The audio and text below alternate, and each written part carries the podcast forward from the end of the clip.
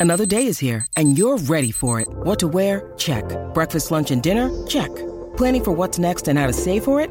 That's where Bank of America can help. For your financial to dos, Bank of America has experts ready to help get you closer to your goals. Get started at one of our local financial centers or 24-7 in our mobile banking app. Find a location near you at bankofamerica.com slash talk to us. What would you like the power to do? Mobile banking requires downloading the app and is only available for select devices. Message and data rates may apply. Bank of America and a member FDIC. Oggi è il primo dicembre.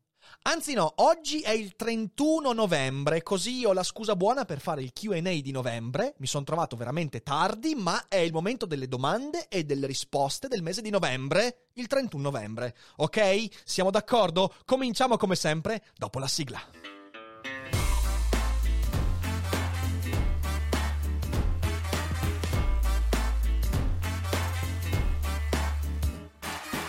Sei su Daily Cogito, il podcast di Rick Dufer. E chi non lo ascolta è cibo per gli zombie. Sì, io non riesco, io ogni volta che sento la sigla mi metto a ballare e ricevo un sacco di messaggi di gente che mi dice Rick non resisto, devo ballare anch'io quando la sento. Quanto è bella questa sigla. Eh sì, lo so, lo so, lo so.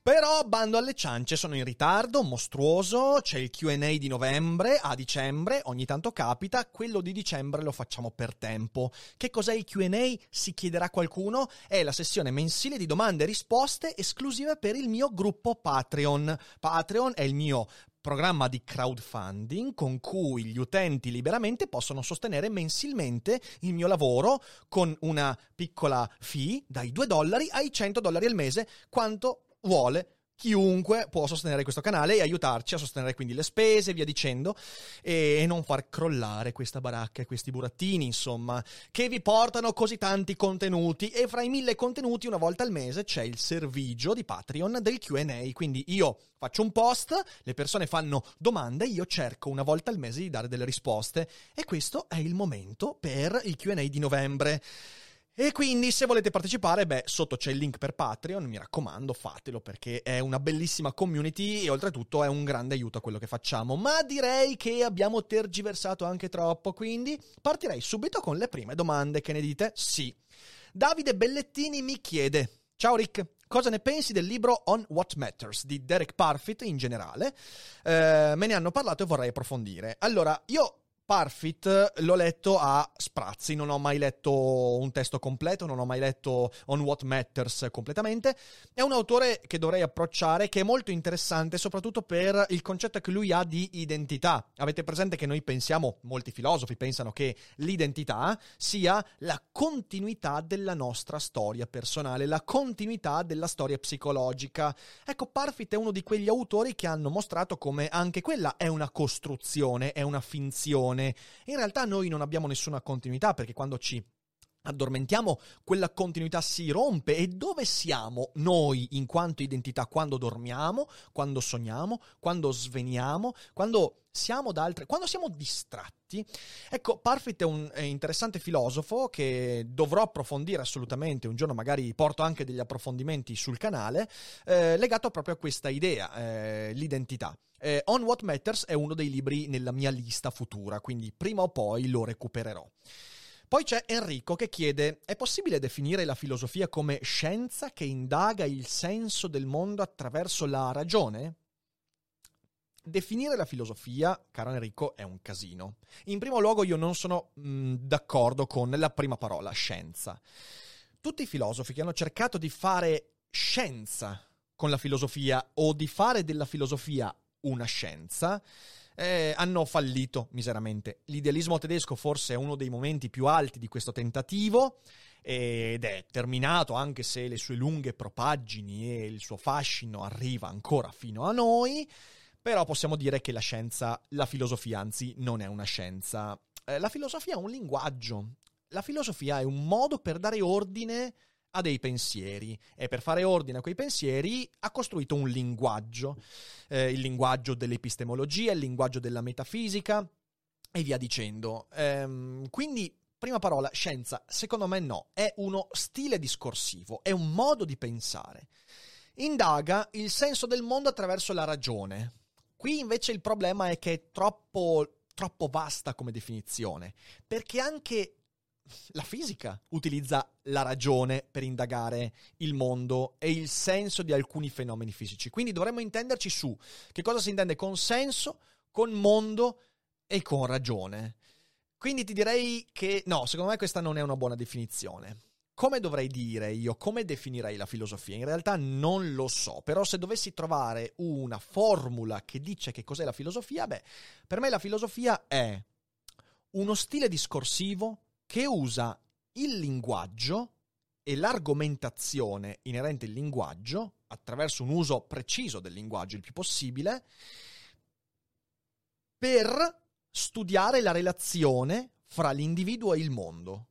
Per me è questa la filosofia, cioè è quel discorso che attraverso il linguaggio della metafisica, attraverso il linguaggio dell'epistemologia, cerca sempre di mettere sotto sguardo critico la relazione fra mondo e individuo. È questa secondo me la filosofia. E, ehm, però anche questa è una definizione che mh, mm, rimane molto a maglie larghe. Credo che la filosofia sia un certo tipo di sapere che sfugge sempre a qualsiasi definizione riusciamo a darle.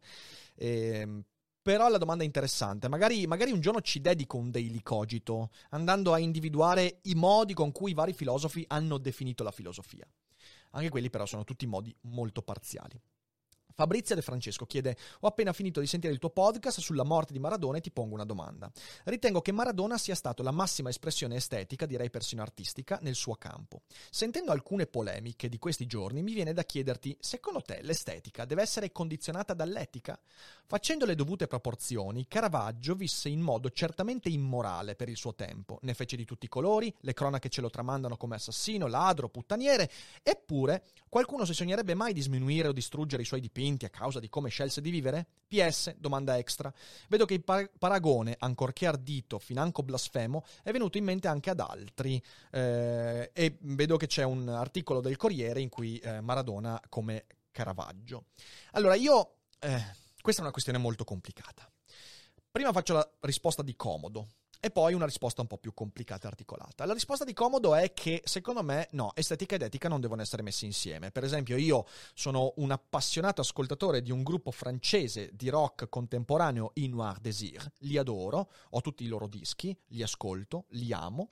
Il cantante dei Noir Désir, anni fa, è stato eh, messo in galera per l'omicidio della sua compagna. Eh, omicidio abbastanza efferato anche da quanto ricordo. Eh, io conosco tante persone che hanno smesso di ascoltare i Noir Desir per questo fatto. E io dico no. No, perché secondo me l'arte non deve pagare le colpe degli artisti. Tantissimi artisti in passato sono stati dei pezzi di merda, degli assassini. Eh, Céline era, oltre che fuori di testa, era pure un razzista simpatizzante per il nazionalsocialismo. Ezra Pound disse delle cose su Mussolini molto suadenti. Abbiamo grandi autori. Carl Schmitt è un grandissimo giurista, un grande filosofo che fu un nazionalsocialista. Eh, e poi abbiamo di tutto e di più. Eh, l'artista è una creatura imperfetta come tutti quanti e poi ha un talento, il talento che gli permette di utilizzare l'arte per dire cose che gli altri non riescono a dire. Ora, perché io dovrei privarmi delle opere dell'artista? Perché l'artista è scemo? Ancora di più. L'artista ha prodotto quelle opere in virtù delle sue rotture, non nonostante. Perché è chiarissimo che nei Noir Désir una parte dei testi della musica, che sono viscerali, sono sanguinari, porta con sé quella cosa, quel demone che poi portò il, l'artista a compiere quell'atto atroce. E quindi se io apprezzo l'arte, devo apprezzarla in virtù del fatto che è prodotta anche dai limiti degli artisti. E questa è la risposta che direi di comodo, quella facile. Quella più complicata è la seguente, che noi consideriamo l'etica e l'estetica da un punto di vista filosofico come separate, quasi indipendenti molto spesso, in realtà non lo sono affatto. E io mi sento ancora legato all'idea antica, ancora i greci pensavano questa cosa, che non sia l'etica ad essere la base dell'estetica, ma sia il contrario. Noi costruiamo, dal mio punto di vista, e un giorno farò anche degli esempi, oggi non è il caso perché altrimenti diventerebbe un podcast su quell'argomento, noi costruiamo una parte dei nostri valori sulla base di come esperiamo esteticamente il mondo. E qui parlo di estetica non soltanto in senso artistico, ma in senso molto ampio. L'estetica come visione, esperienza del bello, del brutto. Sulla base di come noi costruiamo e viviamo quei concetti, noi traiamo anche dei valori. Quindi addirittura l'estetica non solo non può essere slegata dall'etica, da un punto di vista, ripeto, filosofico e non pratico, la prima risposta era molto pratica, pragmatica, è l'esperienza dell'arte, in questo caso dal punto di vista filosofico, l'estetica secondo me molto spesso sta alla base dell'etica. E quello è un pensiero interessante e anche foriero di problemi.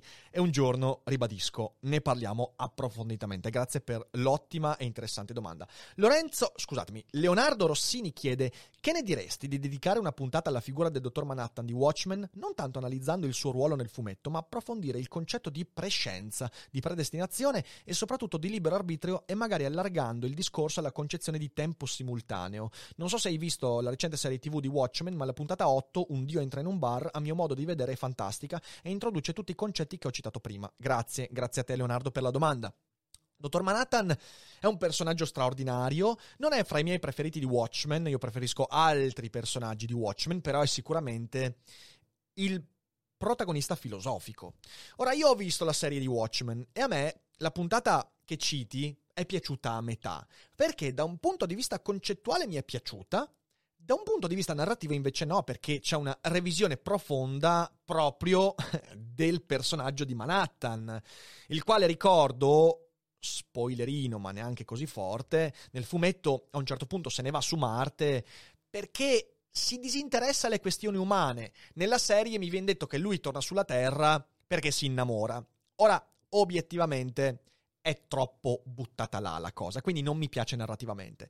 Concettualmente è un personaggio molto interessante, soprattutto quello che citi del tempo simultaneo. Mi vengono in mente i tralfamadoriani di Kurt Vonnegut, i quali eh, dicono di vivere il tempo, a differenza che gli esseri umani, eh, i quali vivono il tempo come una sequenza di avvenimenti messi uno dopo l'altro, vivono il tempo come se fosse tutto nell'ambra, quindi è tutto simultaneo, la storia è simultanea, è come un Grand Canyon, dicono a un certo punto. Ecco, Dottor Manhattan vive il tempo come un Grand Canyon e può guardare e visitare luoghi viaggiando nel tempo in modo simultaneo. È un concetto molto interessante, già l'ho trattato in passato con altre narrazioni, ma nulla ci vieta di ragionarci in futuro proprio prendendo Watchmen. Peraltro su Watchmen io ormai un anno e mezzo fa ho promesso una trilogia di video. Le mie trilogie si fanno a lungo attendere. Stiamo a vedere, stiamo a vedere, magari potrebbe essere uno spunto interessante per uh, approfondire questo grandissimo fumetto. Giuseppe Bulzo mi chiede: Forse è una domanda troppo soggettiva, non nel senso di personale, ma quanto è difficile seguire con convinzione un'idea per anni e poi un giorno ammettere con se stessi, anche davanti alle prove più inequivocabili, di aver Sbagliato? Eh, come si fa? Quanto è difficile? È una delle cose più difficili del mondo. Ovviamente la domanda credo si colleghi al podcast di qualche giorno fa eh, sulla transitorietà. Uno degli aspetti che anche nei commenti sono emersi in modo più potente è questo. Certo, bisogna fare le scelte come se fossero definitive, ma ciò non significa poi mandare avanti le scelte fatte anche se sono palesemente sbagliate. Non era un argomento che volevo trattare in quell'episodio perché in realtà l'ho già trattato in passato, quanto è fondamentale crearsi un sistema di feedback durante il percorso, durante il proprio progetto di vita, per domandarsi sempre sto facendo bene, devo aggiustare o magari sto proprio prendendo la strada sbagliata, per quanto io abbia investito. Alcune volte noi investiamo eh, enormi risorse e prendiamo la strada sbagliata. Diventa sempre più difficile quanto più rimandi il feedback. Quanto meno costantemente ti poni la domanda sto facendo ciò che è giusto per me? Ecco, quindi è sempre difficile ammettere di aver fallito, di non, aver preso la strada giusta e diventa più difficile quanto più abbiamo investito, ma diventa meno difficile se ci rendiamo conto che dobbiamo sempre misurare i risultati di quello che facciamo. Se abbiamo il coraggio di farla, quella cosa lì, allora ce la caviamo, altrimenti cadiamo da molto molto in alto. Giuseppe chiede ho appena finito di leggere Il giocatore di Dostoevsky. Oh, quanto amore. Autore che non avevo ancora mai letto. Quale altra sua opera consiglieresti di leggere? Come affronteresti l'autore? Con quale chiavi di lettura? Non mi sembra tu l'abbia trattato molto nei podcast, sono curioso di conoscere il tuo pensiero. In realtà voglio farci una monografica su Dostoevsky, vediamo, vediamo. Potrebbe anche essere quella di dicembre, adesso stiamo a vedere, ve lo dirò in questi giorni. Comunque, il giocatore è uno dei miei preferiti. Diciamo che la mia top 3 di Dostoevsky eh, al primo posto c'è Memorie dal sottosuolo, capolavoro totale, incredibile, meraviglioso. Al secondo posto il giocatore. Al terzo posto se la giocano i Karamazov, i fratelli Karamazov e Delitto e Castigo. Quale chiavi di lettura adottare per Dostoevsky? Però è una domanda a cui non posso rispondere in pochi secondi. Ehm, per me Dostoevsky è un autore che descrive in modo chiarissimo che cos'è l'etica, cosa vuol dire comportarsi rettamente. Delitto e castigo è la grande domanda sul fatto cosa vuol dire seguire un'etica, seguire una morale. E questa secondo me è la, la cosa veramente straordinaria di Dostoevsky. Ed è straordinaria perché non ti dà risposte scontate. Per questo Memoria del sottosuolo è per me la sua opera più straordinaria. Però ovviamente le chiavi di lettura sono tante e rispondendo a questa domanda mi è venuta voglia di fare la monografica, quindi credo che la monografica di dicembre sarà proprio sul buon Fedor. Buona lettura. Umberto S. chiede nelle ultime settimane hai parlato di alcuni autori che sostenevano che per arrivare al vero comunismo bisognerebbe avere un mondo di cyborg. In effetti il progresso tecnologico è atto a superare i nostri limiti umani. Inoltre, con l'avanzamento delle nuove tecnologie, si va verso una progressiva convergenza fra noi e la macchina, degli androidi se vogliamo. Ritieni che in un contesto futuro e meno limitato della nostra umanità, dalla nostra umanità il comunismo abbia più senso o comunque sia più attuabile? Quale pensi sia il giusto equilibrio che si debba mantenere fra umanità e progresso tecnologico? Eh, questa è, questa è una, un'altra domanda proprio, proprio piccola piccola. Eh, allora, limite fra tecnologia e umanità. In realtà non sono due cose così diverse. Noi siamo, o meglio ci manifestiamo, nelle nostre tecnologie. La tecnologia è il linguaggio e la facoltà che l'umanità ha sviluppato meglio nel corso della sua storia per affrontare il mondo. Quindi l'ibridazione con le tecnologie non è una cosa innaturale. Diventa innaturale quando viene imposta come diktat, ma noi già stiamo, già, già, io utilizzo tantissime, già tu che mi stai ascoltando, utilizziamo tantissime estensioni tecnologiche per migliorare i nostri sensi, per acuire la nostra facoltà. Mettiamola così, nella visione del comunismo, dal momento che essere organici ha come conseguenza l'avidità, la tecnologia, sostituendo l'organismo, può eliminare l'avidità e quindi creare una società equa, in questo modo eliminando anche l'ego e l'identità individuale. Secondo me questo è un presupposto sbagliato, per un semplice fatto, perché il possesso di qualche cosa non è frutto necessariamente dell'avidità. Cioè l'egoismo distruttivo di chi vuole prendere a discapito degli altri non è l'unica conseguenza di avere un'identità, mannaggia. Avere un'identità ha come conseguenza, se utilizzata cum grano salis, peraltro nel negozio c'è il nuovo bellissimo design fatto da Ari, cum grano salis, guardatelo perché è veramente divertente, prendete magliette, tazze e quanto più potete prendere dal negozio per sostenerci. Comunque dicevo, ehm, in realtà l'egoismo virtuoso di cui io mi sento un portavoce eh, è quello in cui la tua proprietà e la tua identità sono la conseguenza inevitabile del fatto che tu possiedi la tua vita e nessuno può dirti cosa fare con la tua vita senza commettere un atto che è un sopruso. Cioè, se io adesso ti impongo che cosa fare della tua vita, sto facendo un sopruso. Alcuni sistemi politici, fra cui quello comunista, erano convinti che in realtà la collettività può dirti cosa fare della tua vita, anche se magari questo va a ledere la tua individualità, ma per il bene comune è meglio che tu faccia quella roba lì, anche se non è quella che vuoi fare. Che poi è la conseguenza inevitabile dei regimi dittatoriali e dispotici. Ehm, per me l'avidità non è l'unica inevitabile conseguenza di avere un'identità, è un'immagine talmente triste e deteriore dell'essere umano che, che la rifiuto proprio. Quindi per me la tecnologia dovrebbe essere un trionfo dell'individualità, in primo luogo perché viene scelta. Uso la tecnologia per trarne un vantaggio io e per manifestarmi meglio nel mio atto di espormi come individuo verso il mondo.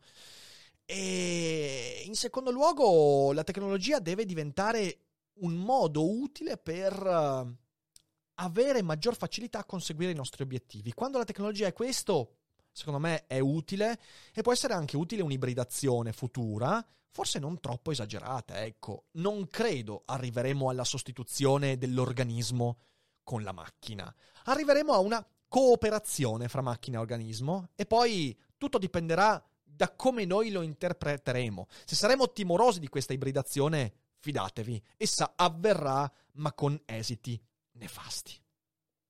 Matteo Politano Ciao Rick, dato che nell'ultima Weekly du Fair, che è la mia newsletter gratuita settimanale a cui potete iscrivervi con il link sotto in descrizione, hai consigliato tra gli altri l'ultimo libro di Barack Obama. Ho pensato di farti due domande facili facili sulla politica americana. Grazie Matteo.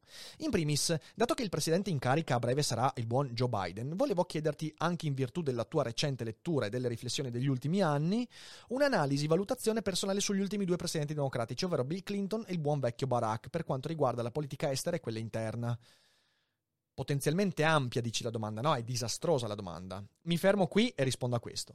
Eh, allora, Clinton, Clinton, con la politica estera ha fatto dei disastri e sappiamo bene, la, la, la, i Balcani sono stati gestiti in un modo veramente, veramente osceno da Clinton. Eh, ero troppo giovane per dirti la politica interna. Da quanto ho studiato, Clinton mi sembra un presidente che ha fatto delle buone cose nella politica interna.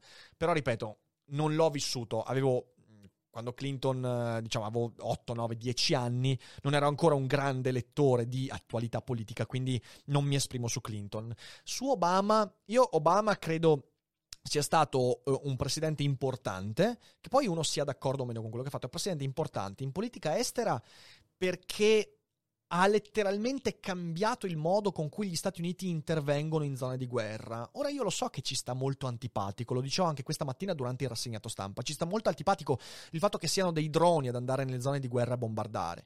Ma se noi andiamo a guardare i numeri, i numeri ci dicono che aver sostituito i, eh, gli interventi eh, con personale militare nelle zone di intervento molto preciso con dei droni ha portato sì alla domanda etica, eh ma quanto è facile premere un pulsante invece che rischiare la propria vita?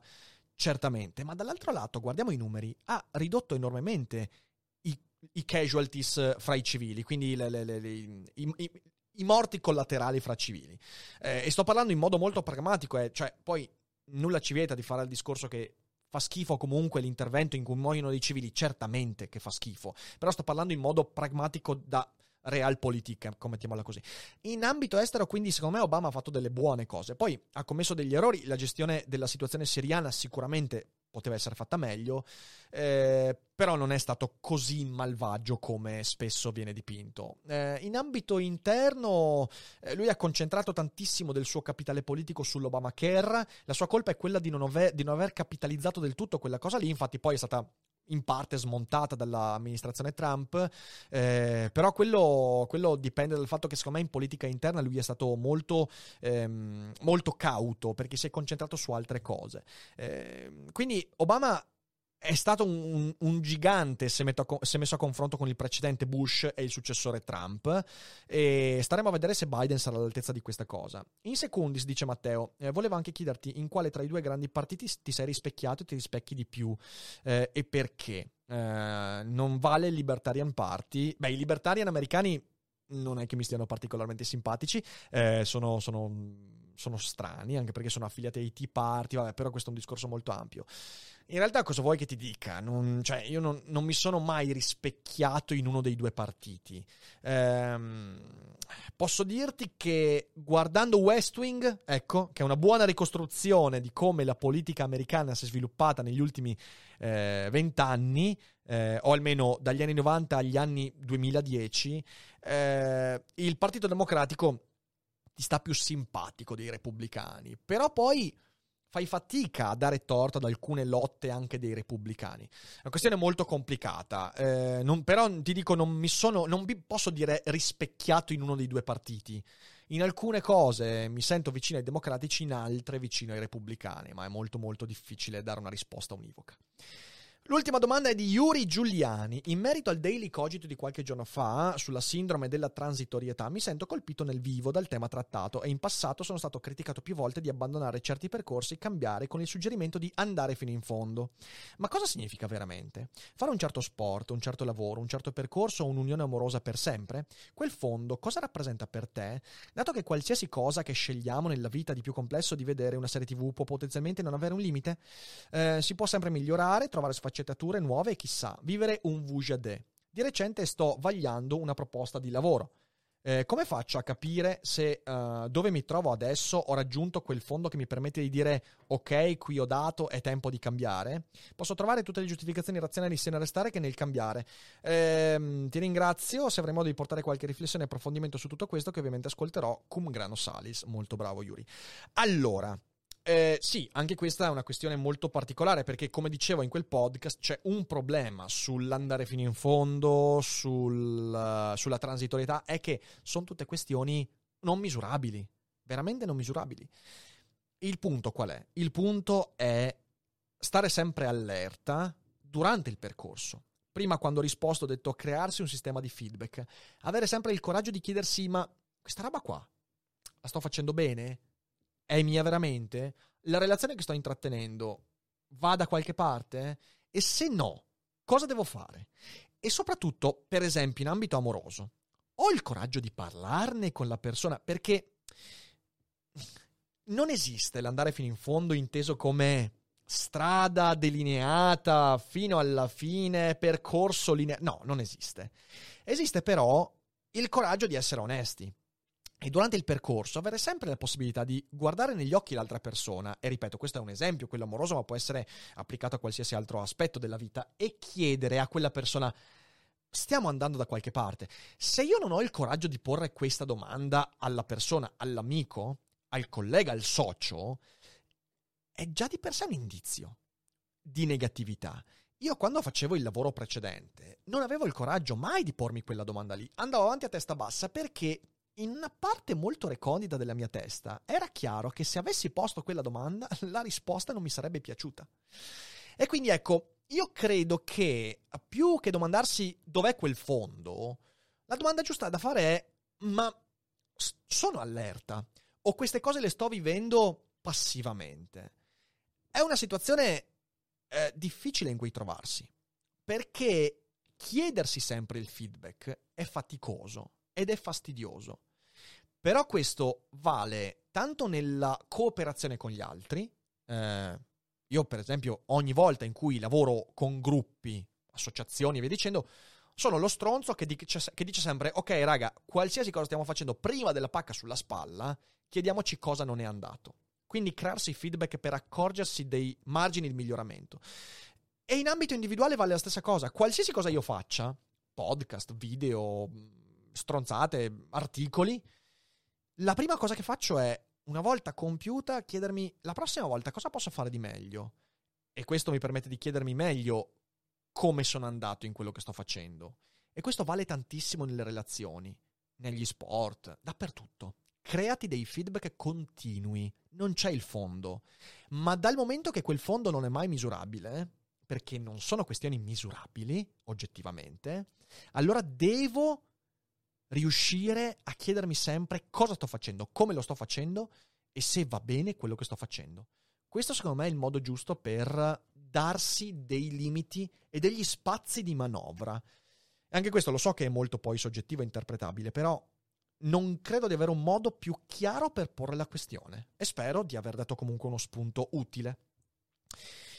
E con questo è tutto, con il QA di novembre abbiamo concluso, se volete partecipare al prossimo, beh, potete tranquillamente farlo eh, aderendo al Patreon, fatelo, è, è un bel posto, una bella community, potete anche entrare nella chat di Telegram dove si discute sempre di un sacco di roba bellissima, quindi dateci un'occhiata al link sotto. Ringrazio tutti quanti voi, cari mecenati, che avete fatto queste domande sempre più interessanti, sempre più devastanti. E per chi è in live non andatevene perché adesso apriamo la chat vocale su Discord e chiacchieriamo un po', adesso ci raggiunge anche Ari. E per tutti quelli che invece stanno seguendo in differita, beh, dovete condividere, far conoscere Daily Cogito a quanta più gente possibile e seguirci ogni giorno, due volte in live, alle 12 con il rassegnato stampa e alle 18 o 21 con Daily Cogito. Io quindi vi ringrazio tanto, vi abbraccio a tutti, date un'occhiata a tutti i link in descrizione e ovviamente passate una buona serata e non dimenticate che non è tutto noia ciò che pensa.